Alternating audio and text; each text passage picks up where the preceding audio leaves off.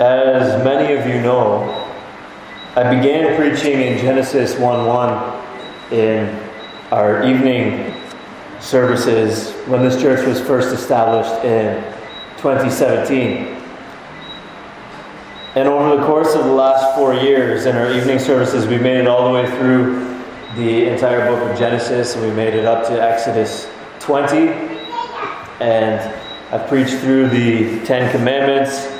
And we are at a juncture in Scripture where the Israelites have come into Sinai, or pardon me, have come to Sinai and enter into, formally into, what the Scripture calls the Old Covenant in Hebrews chapter 8. At this juncture, instead of continuing in Exodus 21 and Exodus 22 and so forth, and then consecutively through Leviticus, Numbers, and Deuteronomy, I decided to take a break from studying this section of Scripture consecutively and study this section of Scripture systematically instead to try to help us wrap our minds around what is happening in the Old Covenant.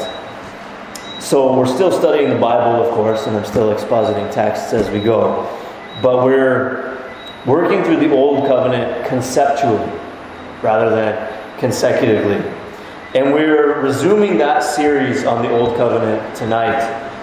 And it's actually been several months now since our last sermon in this series, due both to my trip to Canada as well as COVID 19 restrictions that have impacted our evening service. So, let me give you a brief review of where we've been so far the concepts that we have covered so far. First, we began by examining the nature of the Old Covenant. And we saw that it is a teaching covenant as opposed to being a salvific covenant. It teaches us about the covenant of grace though it itself is not the covenant of grace. This is evidenced by the fact that you could be legitimately in it, legitimately in the Old Covenant, and yet still be damned. As, for example, Dathan and Korah, who rebelled against Moses, or the wicked kings of Israel and Judah, much later in redemptive history. It was a conditional covenant based on an if then structure promising blessedness and flourishing upon obedience, and on the other hand, threatening curses and misery for disobedience.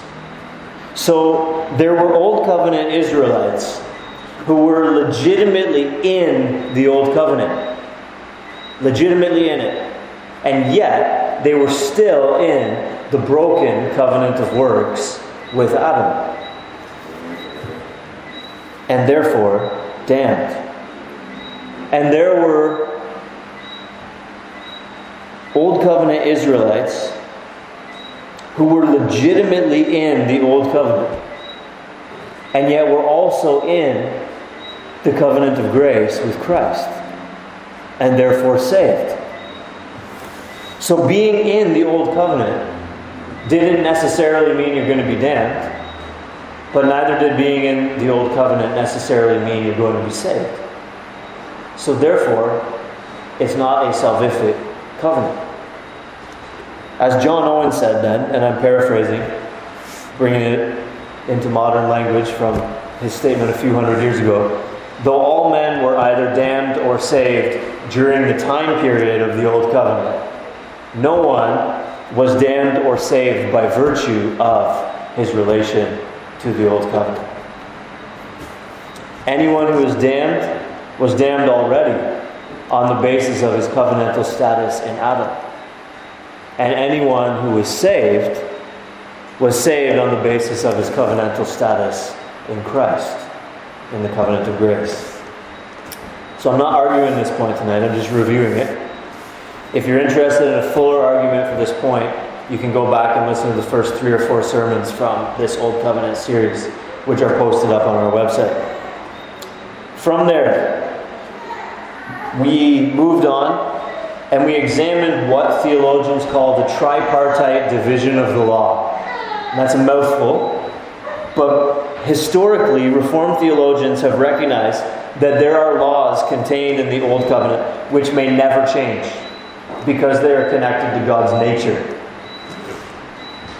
So, in all places and at all times, they are applicable to all people groups, both inside and outside of the Old Covenant. These are what we call moral laws, and they're summarized in the Ten Commandments. But there are also laws contained in the Old Covenant which may be changed, and or they may vary in their applicability because they're not connected to God's nature per se, but they are they stem from God's authority to command at one time this and at another time that as he pleases. Or for one people group this and for another people group that as he pleases. So there are laws which are applicable to those inside the old covenant, which are not applicable to those outside the old covenant. And those are called positive laws.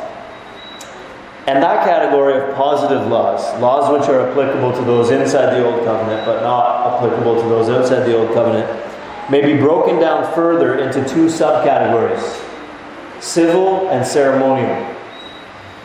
There are laws which governed only the ancient nation state of Israel, which are not applicable to nation states other than the ancient nation state of Israel. These are the Old Covenant civil laws. When God constituted them a nation, He gave them rules for how their nation was to function. And those rules are not necessarily applicable, say, Barbados in the 21st century. We spent a few weeks examining a sampling of these, and we're going to circle back around actually at some point back to some more civil stuff and consider the governance of ancient, the ancient nation state of Israel and the distinctiveness of their governance and contrast that and compare that with the way that nation states are governed now, and et cetera, et cetera. We're going to explore some of that in greater detail down the road. But for the next number of weeks, we're going to be moving on from talking about those civil laws to talking about the Old Covenant ceremonial laws, which were, which were binding upon ancient Israelites, but were not binding and are not binding upon those outside of the Old Covenant. And tonight I want to give you the paradigm for understanding these Old Covenant ceremonial laws. That's the goal of this message tonight. We're not going to examine any of the ceremonial laws in great detail, but I'm going to give you a zoomed out view of the ceremonial laws so that as we focus in on some specific ones in the coming weeks, you can see and understand their role and function both in ancient Israel and throughout the rest of Scripture and throughout the rest of redemptive history, which we are, by the way, still living in. It's probably not going to be rocket science for a lot of you, but it's good to uh, touch this and get this in place before we get right into the ceremonial laws in future weeks and start looking at some of them in greater detail. So let's examine Hebrews 9:24 tonight and examine the paradigm that it provides for us with respect to the ceremonial laws. Let me read it again one more time. For Christ has entered not into holy places made with hands, which are copies of the true things but into heaven itself, now to appear in the presence of God on our behalf. First, we should see that Hebrews 9:24 asserts that the tabernacle and later the temple by implication are copies of the true things. Now, the first implication of this statement is that the tabernacle and, and by extension later the temple are not the true things. The copies of the true things are not the true things themselves. So if the tabernacle is called a copy of the true thing, it itself is not the true thing. By extension, as we think this through, if the tabernacle itself is not a true thing, but is a copy of a true thing, then it stands to reason that the, the lambs offered in those places and the priests who offered them up are not the true things either. That the tabernacle stands here as a part which represents the whole. The writer to the Hebrews calls the holy place made with hands copies of the true things. But in that statement is the implication that everything associated with that is also copies of the true things. It doesn't make sense that, that it was the true priests and the true lambs, but they were going into a place that wasn't the true place. You see what I mean? It's, it makes sense if we're going to be consistent with the line of reasoning here that the place was a copy of the true place. And so the lamb was a copy of the true lamb, and the priest was a copy of the true priest, etc., etc. So the tabernacle, the lamb, the priest, these are not the true things. By extension, the laws pertaining to these things were not the true things either.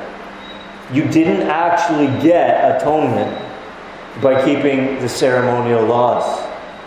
Now, in case that sounds kind of scandalous, let me turn you to just a couple of pass or a couple of verses. One, which we read uh, in Hebrews chapter nine.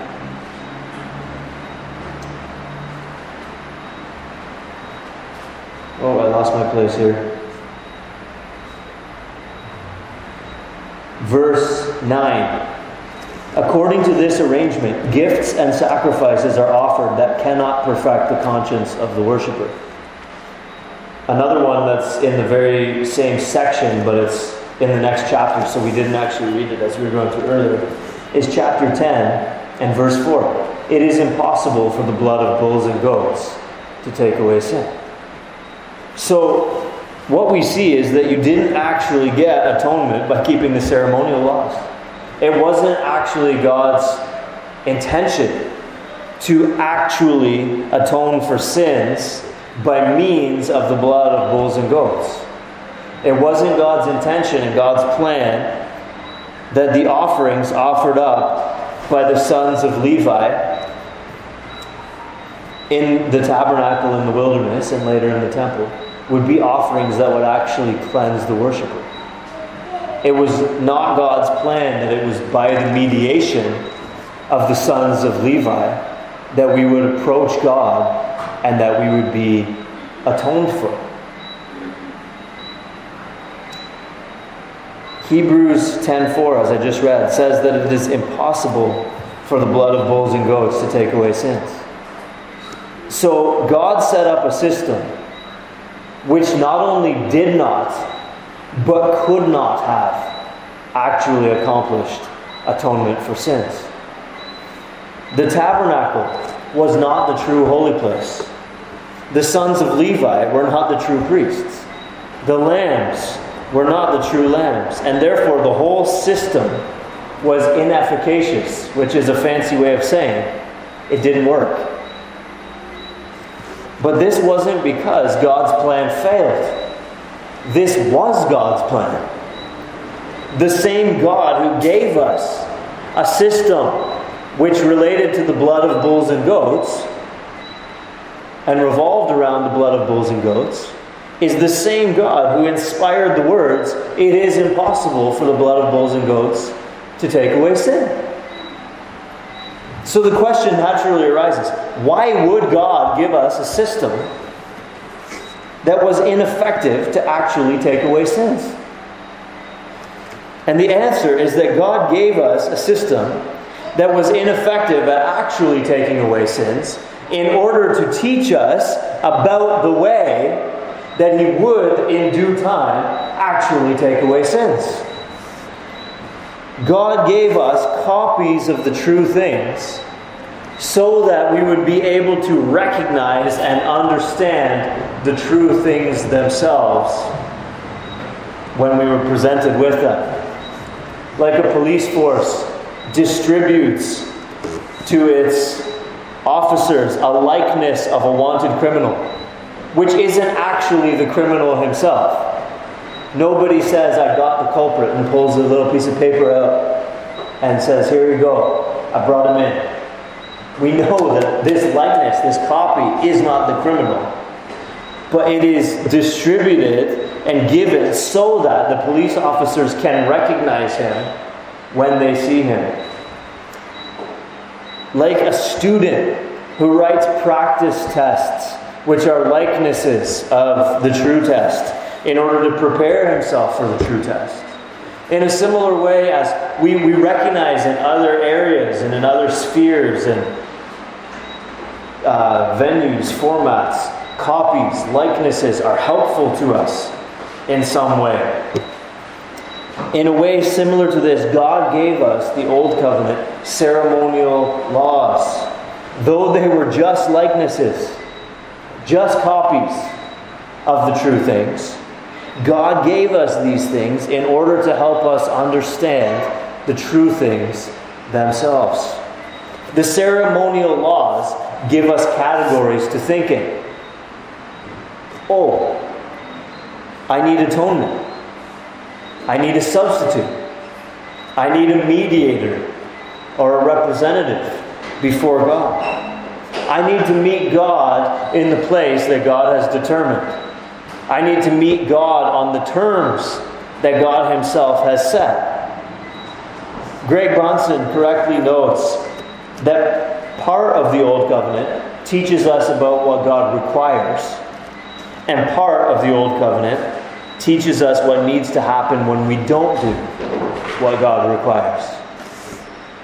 He calls the ceremonial laws restorative laws because they pertain to what needs to happen when we don't do what God has required in the first place.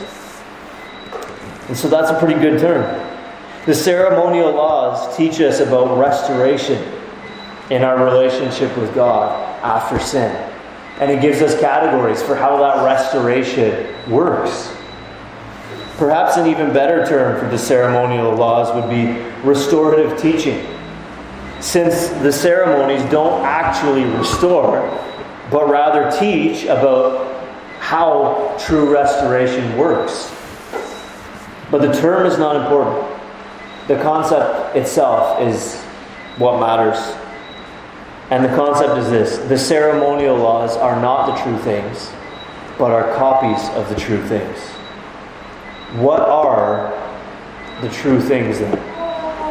Looking back at Hebrews chapter 9 and verse 24, we see that Hebrews 9:24 asserts that the ministry of Jesus pertains to the true things.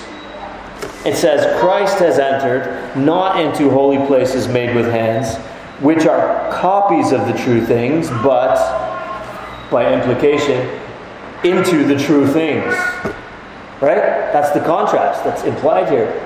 That is, into heaven itself.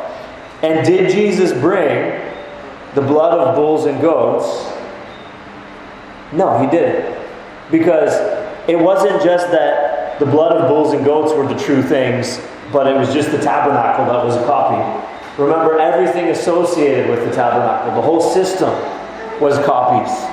And so Jesus didn't go into the true holy place with the copies then, the blood of bulls and goats. Jesus verse 25 says, went into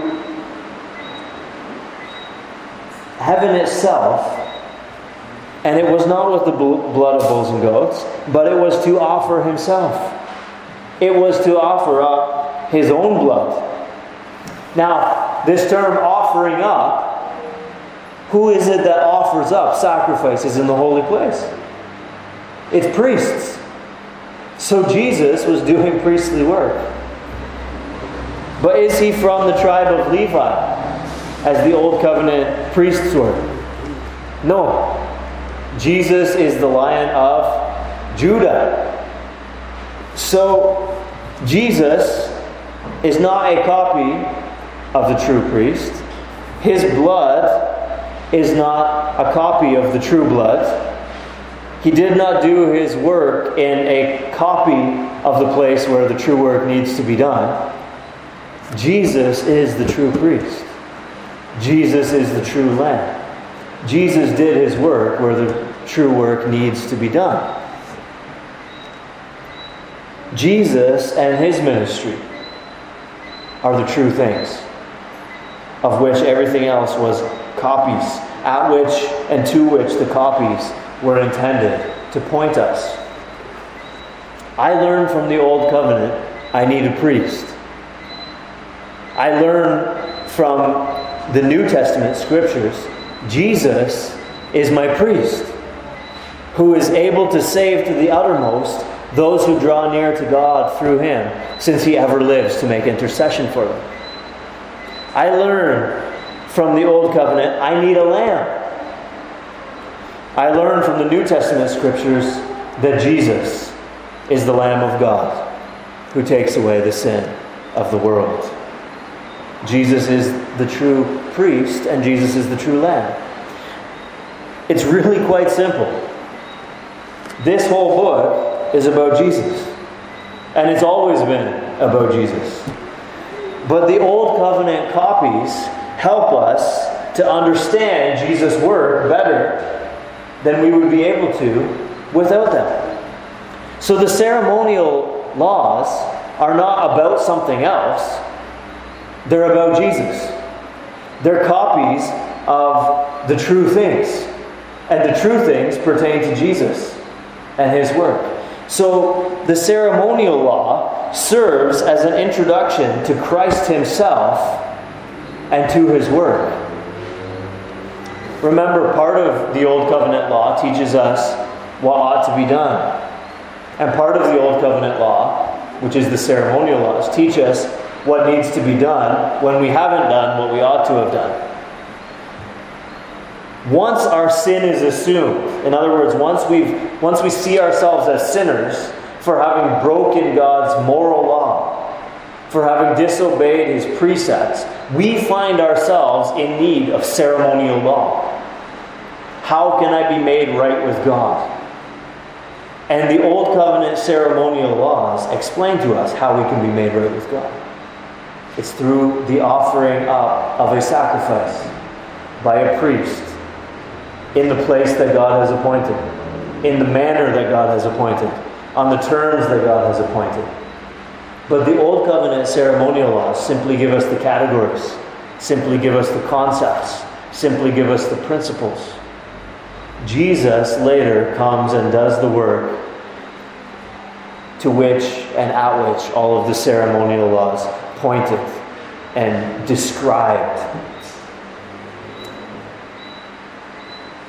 And it is through Jesus and the true things which are related to Him and His Word and His ministry that our sin can actually be atoned for. It is impossible for the blood of bulls and goats to take away sin. But listen to this it is impossible for the blood of Jesus not to take away sin. It is impossible for the ministry of the sons of Levi to take away sin. But it is impossible for the ministry of our great high priest, described in the book of Hebrews, not to take away sin. It is impossible to go into the old covenant holy place and meet with God and have your sins erased. But it is impossible to go to Calvary at that place where Jesus offered up himself and not have your sins erased. The copies of the true things help us understand the true things themselves. So, as we study through the ceremonial laws in more specificity in future weeks, what we need to understand is that these are not something that is distinct from the ministry of Jesus. And like, why are we studying these old ancient rituals? What do they have to do with us? We live in Barbados, or we live in the US, or we live wherever else in the 21st century. What do these old ancient Jewish rituals have to do with us? We shouldn't approach it as if there's something other than what's relevant to us now. as we study through the ceremonial laws in greater specificity in future weeks, we need to be saying, okay, well, we know these are copies of the true things. So, what can we learn about the true things by studying the copies? And so, it actually becomes quite relevant to us to study through the Old Covenant ceremonial laws. Because as we do, we're going to catch detail and specificity and texture of Christ's work that we might otherwise miss if we didn't have these Old Covenant ceremonial laws to help fill out the picture and specify and nuance and bring out all the richness of what Jesus has actually done and has actually accomplished for us. I don't know if you caught it, but Hebrews 9 speaks about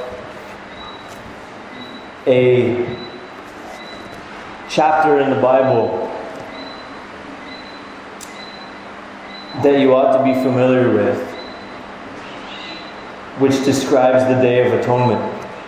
In Hebrews chapter 9, verses 6 and 7, we read this. These preparations having thus been made, the priests go regularly into the first section, performing their ritual duties. But into the second, only the high priest goes, and he but once a year, and not without taking blood which he offers for himself and for the unintentional sins of the people. Now, do you know what chapter speaks about that ceremony in which the high priest goes in once a year to make atonement for himself and for the sins of the people? It's Leviticus chapter 16, and it describes the Day of Atonement. I was originally hoping to look briefly at Leviticus chapter 16 this evening after all of this to demonstrate in a specific case how our understanding of Christ's work is enriched by looking at the ceremonial law. But for the sake of giving it adequate time, I'll save the bulk of that for next Sunday night, God willing. But suffice it to say, for tonight's purposes, that the Day of Atonement, described in Leviticus chapter 16, is a copy of the true thing. And you see that from the reference to it in Hebrews 9. It says, Those priests did this, but then Jesus came and did this. And Jesus didn't go do it in a copy kind of way. Jesus did the genuine thing. Jesus did the true thing. So, what would the Day of Atonement, described in Leviticus 16, be a copy of? And this is not rocket science. What is the true thing that the Day of Atonement points to? It's the day that Jesus was crucified at Calvary. We shouldn't then read our Bibles and say, the Day of Atonement was only for Old Covenant Israelites. And what did the Day of Atonement, what does the Day of Atonement have to do with us? No, we shouldn't say that. The Day of Atonement is for sinners from every tribe and language and people and nation who recognize that they need a priest and a lamb. But they don't go get the blood of bulls and goats and find a descendant of Levi in order to have their sins atoned for. That would be looking to the copies. Instead, these sinners from every tribe and language and people and nation who realize that they need a priest and need a lamb should look to Jesus and his ministry, which are the true things to which and at which the copies pointed. So, as we think about a day of atonement, as we think about a day of atonement, if I say the word or the phrase day of atonement, what you should think about first and foremost in terms of a chapter in the Bible is not actually Leviticus 16. Though that's a very crucial Old Testament text. When I say the phrase Day of Atonement, what you should jump to in your mind first, or where you should jump in your mind first, is to the closing chapters of Matthew, Mark, Luke, and John. Because Leviticus 16 is a copy of the true things. It's those chapters which tell us how Christ was led to Calvary and nailed to the tree, which are the true things, to which and at which the Day of Atonement in Leviticus 16 pointed. Jesus, at the end of the gospel accounts, doesn't do something unrelated to what the ceremonial law taught. Rather, Jesus fulfilled the ceremonial law the way a real person fulfills a picture of himself.